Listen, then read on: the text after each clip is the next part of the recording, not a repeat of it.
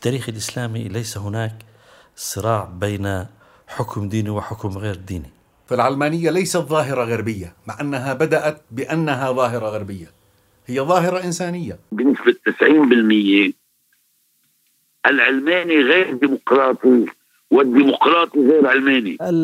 إذا إنها العلمانية حاولت أن تغير موقفها أو تغير تعريفها لنفسها ستشوه الفكرة الأساسية، يعني سيكون تسويات أو تواطؤات تضر بالعلمانية وتضر بالمفهوم مفهوم الدين أيضا، سنلحق ضرر بالدين وبالسياسة معا. تستمعون إلى الحلقة الثانية من ضمن عشر حلقات سوف تتناول العلمانية وعلاقتها بالدين والديمقراطية والجدل الدائر حول إمكانية تطبيقها في العالم، وتأتيكم عبر منصة صوت. أعد المحاور وأدار النقاش إبراهيم غرايبة ومحمد عمر. إعداد إذاعي سوسن زايدة ومحمد حجازي.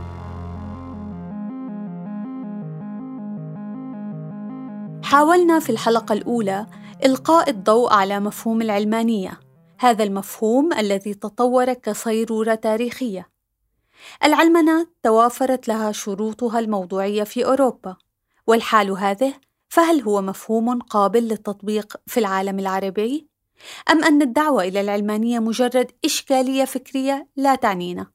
أم أنه كما يقول بعض الإسلاميين مفهوم مستورد ليست تربتنا صالحة له؟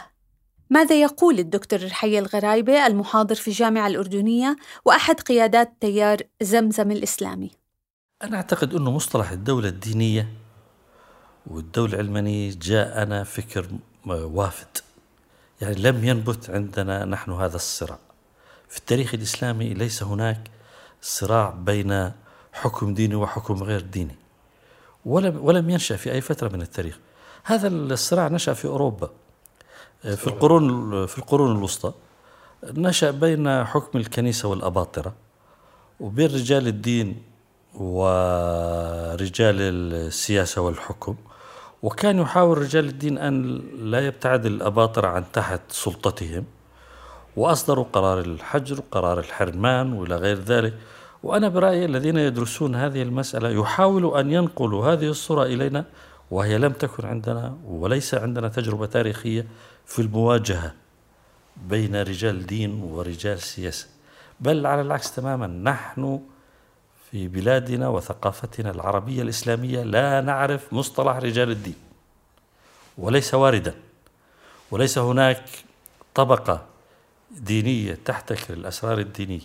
هذا علم موجود، مبادئ منشورة يستطيع غير المسلم أن يقرأها ويفقهها ويفهمها تماما بما لديه من عقل وقدرة معرفية مثله مثل أي رجل آخر. ولذلك احنا بنستخدم لفظ العلماء والفقهاء، وظيفتهم أن يبينوا للحكام وللسلطة ما هو الرأي الصائب، وأن يبينوا للناس ما هو الرأي الصحيح، وبيانهم ليس له سلطة، ولا يجوز أن يقترن الرأي العلمي بالسلطة. يختلف أستاذ الفلسفة في الجامعة الأردنية سابقاً أحمد ماضي مع الطرح السابق، معتبراً العلمانية بوصفها منهجاً فلسفياً في التفكير قد أصبحت عالمية. العلمانية بنظره هي أسبقية العقل على النص، أو باللغة الفلسفية على النقل أو على الموروث. أهم مبدأ للعلمانية، وهذا لا صلة له بالأوروبيين أو بالشرقيين أو بالمسلمين أو بالمسيحيين. صحيح العلمانية كحركة أولا كحركة أولا ثم كتطبيق تم ذلك في أوروبا، لا ريب في ذلك، ولأسباب وظروف تاريخية معينة تتمثل في هيمنة القساوسة والكهان على السلطة. فالعلمانية ليست ظاهرة غربية مع أنها بدأت بأنها ظاهرة غربية، هي ظاهرة إنسانية. إذا نعود إلى العقل، ما دور العقل؟ المشكلة قد لا تكون في العلمانية نفسها، إنما في طريقة تعاطي أغلب العلمانيين العرب معها، أن يتم التعاطي معها وكأنها مجرد إشكالية فكرية، موضوع للنقاش الفكري والأخذ والرد، دون النظر إلى ظروف نشأتها في أوروبا، ودون التفكير في توفير شروطها في المجتمعات العربية والإسلامية. الكاتب حازم صاغية يؤكد على أن العلمانية تطورت حقا في أوروبا، رافضا التعاطي معها كمجرد فكرة نقاش. هي العملية يعني منا بحث فكري، يعني منا نقاش فكري شو صح وشو غلط. هي عملية ارتبطت بظرف تاريخي وكان لها حوامل اه اجتماعية، كان في أطراف وقوى اجتماعية عم تحملها وعم تعبر عنها ثقافيا. لما بننقل هالمسألة إلى العالم العربي كما هي بتواجهنا مشكلة أكثر تعقيدا، هي هل هناك حوامل اجتماعية للعلمانية؟ آه وهل المسألة العلمانية هي جزء من عملية صعود أوسع آه عم تعيشه المجتمعات العربية والإسلامية، أم أن هذا منه حاصل؟ وبرأيي آه للأسف الشديد هذا منه حاصل، ولهالسبب ولهالسبب بنلاقي تقريبا بنسبة تسعين بالمئة العلماني غير ديمقراطي والديمقراطي غير علماني.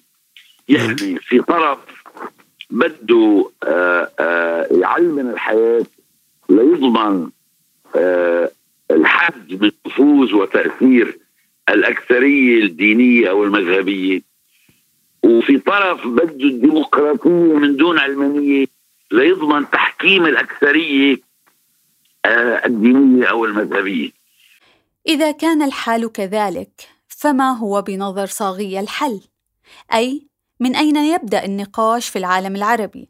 ما هو الشرط السابق للعلمنة لكي لا تبقى مجرد فكرة نقاشية مستوردة كما يقول البعض؟ مسألة العلمانية وكذلك مسألة الديمقراطية هما إلى حد بعيد آه نتاج تناحر أهلي أكثر مما هم آه نتاج آه تحولات مجتمعية إلى أطراف أو قوى اجتماعية عم تحملها وتعبر عنها. إذا وافقنا على هالتوصيف هيدا فهيدا بياخدنا لمسألة أخرى، هو مناقشة المجتمعات العربية نفسها. نعم. مناقشة مش مسألة مش مسألة صح وغلط، مش مسألة نقاش أفكار، بصير نقاش مسألة المجتمعات. هل هالمجتمعات قايمة على تعاقد اجتماعي حقيقي متولد عنه إجماعات فعلية بين الناس واتفاقات عريضة حول مسائل الاستراتيجية والمفصلية بحياتهم؟ آه أنا رأيي للأسف لا، ولأنه آه آه الجواب بتقديري لا، فالمعنى أنه هون بده يبلش الشغل بده يبلش الشغل في نقاش آه قابلية هالكيانات لل... لل... للحياة أساسا. لأنه إذا العلاقة بين الجماعات الأهلية قايمة على غلط ما في تقدم، ما بتنجح ثورة، لأن الثورة تنقلب بسهولة إلى حرب أهلية من جماعة على جماعة. فأنا رأيي لا فينا نفكر لا بالعلمانية ولا بالديمقراطية ولا بأي من آآ آآ قيم الحداثة من دون ما نحل مشكلة التعاقد الاجتماعي الوطني أو شكل الاجتماع الوطني القائم. إذا كان توفر التعاقد الاجتماعي شرطاً اجتماعياً للعلمنة كي لا تبقى مجرد إشكالية فكرية جدالية مستوردة، فهل هناك شرط فلسفي أيضاً؟ كما كان عليه الحال في أوروبا، حيث سبق العلمنة وتزامن معها حركة تنوير واسعة. الدكتور نارت قاخون من جامعة آل البيت يرى ضرورة البدء من نقد المرجعيات في الفكر الإسلامي. كثير من من ينادي بالعلمانية بكل مستوياتها يقول نريد العلمانية لكن دون أن نخوض مشقة الجدل الفلسفي الذي يسائل الخطاب الديني في أصوله. يعني لا نريد أن نراجع المرجعية الدينية ولا نريد أن نقوم بدراسة نقدية حقيقية للإطار الديني والمنظور الديني، ولنقبل بعلمانية تطرح هذا الطرح، لأنه في فضائنا المجتمعي لماذا لا نترك الأمر للخبرة الإنسانية والتجربة الإنسانية والاختيار الإنساني؟ دون أن يعي هذا الذي يطرح هذا الطرح. فهنا لابد أن ننقل السؤال والبحث عن الإطار، عن الأسس المرجعية، هذه الأسس الفلسفية في قضية الوحي، في قضية النبوة، في قضية الرسالة، في كل هذه القضايا. وأظن وأعتقد أن الخوض في مثل هذه الأمور في سياقنا الثقافي الراهن محفوف بالكثير من المخاطر، ومحفوف بالكثير من التبعات التي يمكن أن تجعل كما يقال كثير من المفكرين والباحثين وبين قوسين المتفلسفين أو الفلاسفة في العالم العربي يفضلون إرجاء هذا البحث وإرجاء هذا السؤال. القول بأن العلمانية أو العلمنة بوصفها فكرة وافدة وصيرورة تاريخية خاصة بأوروبا وحدها يغفل طرق سير أو تطور التاريخ واختلافه من مجتمع إلى آخر. حارث حسن الكاتب العراقي والمحاضر في جامعة أوروبا الوسطى يرى أن منطقتنا دخلت فعلا في مسار تاريخي قد يفضي إلى العلمنة أو إلى إجابات جديدة، أي ليس علينا أن نتوقع نفس النتائج التي حدثت في أوروبا. بهذا المعنى فإن الأمر لم يعد مجرد نقاش وإشكال فكري مفتعل أو مستورد، بل باتت واقعا، خاصة مع انطلاق ثورات الربيع العربي، لكنه لا يزال بحاجة إلى حامل اجتماعي وثقافي. البلدان الأوروبية دخلت الحداثة قبلنا، ودخلت عمليات التحديث وعملية إنشاء الدولة الأمة النيشن ستيت، والنظام القانوني الخاص بالنيشن ستيت النظام العلماني، في إطار صراع طويل أولا مع الكنيسة، بعدين بين البروتستانت والكاثوليك، وبعدين بين المؤسسات الدينية وال والسلطات الوطنية. كان هذا الصراع امتد لقرون طويلة، وبمرور وفي إطار هذا الصراع بدأت تتشكل مظاهر هذه الدولة بالشكل اللي نعرفه الشكل الحديث. إحنا كان كانت هناك بدايات الحداثة حتى في عصر الدولة العثمانية، يعني الإصلاحات العثمانية، التنظيمات نظام التنظيمات العثمانية، تحديث البيروقراطية، كل هذه كانت أيضا بدأت بداياتها. لأول مرة منطقتنا عرفت الجدل حول الهوية والأمة مع مع مع جمال الدين أفغاني ومحمد عبده، وبعدين مفكرين على العلمانيين اللي ظهروا في ذلك الوقت. يعني أنا أستخدم هنا مفهوم العلمانيين باعتبارهم بالإشارة للمفكرين ظهروا من خارج المؤسسات الدينية. هذه العملية أنا أعتقد أنه هذه العملية لم تنتهي بعد، آه ومثل كل عملية تاريخية هي ليست بالضرورة راح تعطي نفس النتائج اللي أعطتها في الدول الغربية. يعني آه الآن يعني في الولايات المتحدة مثلا بنشوف إنه أكو نوع من النكوص آه الاجتماعي أو السياسي تجاه الكثير من من إنجازات الدولة الحديثة ونظامها القانوني. نفس الشيء هاي ظاهرة صعود التيارات الشعبوية واليمينية وحديث هذه التيارات عن هوية دينية أو عن تراث مسيحي يهودي لهذه الدول أيضا معناته أنه التاريخ عملية غير مكتملة. يعني الأمور لا, لا يعني لا, لا تتوقع أنه دائما راح التطبيقات نفسها راح تعطي نفس النتائج في كل مكان، ولا تتوقع أنه أكو, أكو نهاية، دائما أكو تحولات جديدة في منطقتنا. أعتقد أنه الآن إحنا نشهد الأزمة الأكبر في تاريخ هذه المنطقة، خصوصاً المشرق العربي، يعني في سوريا، في العراق، أيضاً تحولات ما بعد الربيع العربي. الآن سؤال الهوية وسؤال الدولة رجع بثقل كبير رغم يعني قتامة هذا المشهد، خصوصاً مع صعود التيارات المتطرفة جداً، هذا العنف المنفلت. أنا أعتقد أنه هذا إذا نظرنا إلى من منظور التاريخ أعتقد هو جزء من عمليات أوسع. يعني هذه طرح إعادة طرح هاي الأسئلة الكبرى حول هويتنا وحول علاقة الدين بالمجتمع وعلاقة الدين بالدولة. آه هذا هو آه ضروري للوصول إلى أجوبة يعني جديدة آه مختلفة. أنا أعتقد أنه هذه التحديات الآن تضعنا أمام آه سؤال العلمانية بقوة، يعني أمام أمام ضرورة إعادة فهمنا للعلمانية باعتبارها رابطة قانونية مواطناتية، إعادة إحياء فكرة المواطن على أساس بدل فكرة الهوية الدينية المحاربة أو الهوية القبلية، هاي الهويات الضيقة. كيف يمكن أن يحصل هذا؟ هذا هذا سؤال كبير. احنا احنا بحاجة إلى أن أن تتبلور الظروف بحيث تظهر تظهر حركة اجتماعية ثقافية مؤثرة واسعة واسعة واسعة التأثير، قادرة على الوقوف بوجه النكوص الفكري اللي تمر به المنطقة في المرحلة الحالية. في ضوء هذا الجدال الذي وصل حد الانقسام والتناحر بين المنادين بالعولمة أو المعادين لها، يرى الكاتب الأردني إبراهيم غرايبة أن المخرج يكمن في النضال من أجل الديمقراطية والحريات العامة. الأصل هو النضال، ألا ألا يجبر أحد على فكرة أو يحارب أو يتعرض للأذى بسبب أي فكرة، وبعد ذلك يبقى هذا الجدل.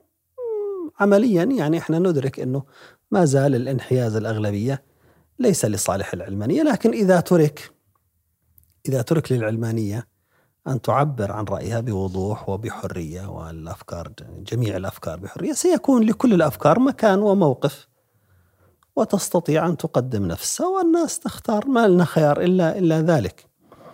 إذا إنها العلمانية حاولت أن تغير موقفها أو تغير تعريفها لنفسها، ستشوه الفكرة الأساسية، يعني سيكون تسويات أو تواطؤات تضر بالعلمانية وتضر بالمفهوم مفهوم الدين أيضا، سنلحق ضرر بالدين وبالسياسة معا.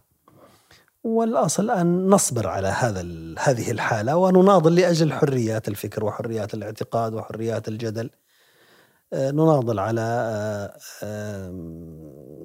تحديد ما هو دور الدولة في المسائل الدينية والحريات وبالتطبيقات، وفي مجال ومساحة كبيرة للنضال، لأنه الجزء الأساسي من الخلاف ليس ليس أمرا دينيا. ليس هناك أمر ديني أن يكون للدولة دور في التعليم الديني، هذا ليس طلبا من السماء يعني. ليس لي لم يطلب لا آية ولا حديث، ولم يكن ذلك متبعا، وليس مطلوبا من الدولة أن يكون لها وزارة أوقاف، وليس مطلوبا من الدولة أن يكون لديها محاكم شرعية. إذا إذا إذا أمكن حسم هذه المسائل حتى مع الخلاف حول مفهوم الدولة الإسلامية وبقائها، يعني الجزء الذي ليس من الإسلام وأضيف إلى الإسلام، الذي لم يأمر به الدين وألحق بالدين، هذا هذا هذه المفاهيم إذا أوقفت ستحل تسعين بالمئة من الخلافات بين العلمانيين والمتدينين كما هم. حتى عندما تعتقد العلمانية بموقفها المعلن من الموقف الطبيعي من دور الدين، أو عندما يعلن المتدينين موقفهم بالنسبة للدولة الدينية، لا ينكر لا ينكر المتدينون أن أن الدور الدولة في التعليم ودورها في المؤسسات الدينية ودور المحاكم، لا ينكرون، لا يقولون هذا من عند الله. في الحلقة القادمة سنعرض لتعريف الدين مقابل تعريف العلمانية. ما هي علاقة العلمانية بالدين؟ هل هي علاقة صراع وتناقض؟ هل العلمانية ضد الدين أم هي حماية له؟ وبأي معنى؟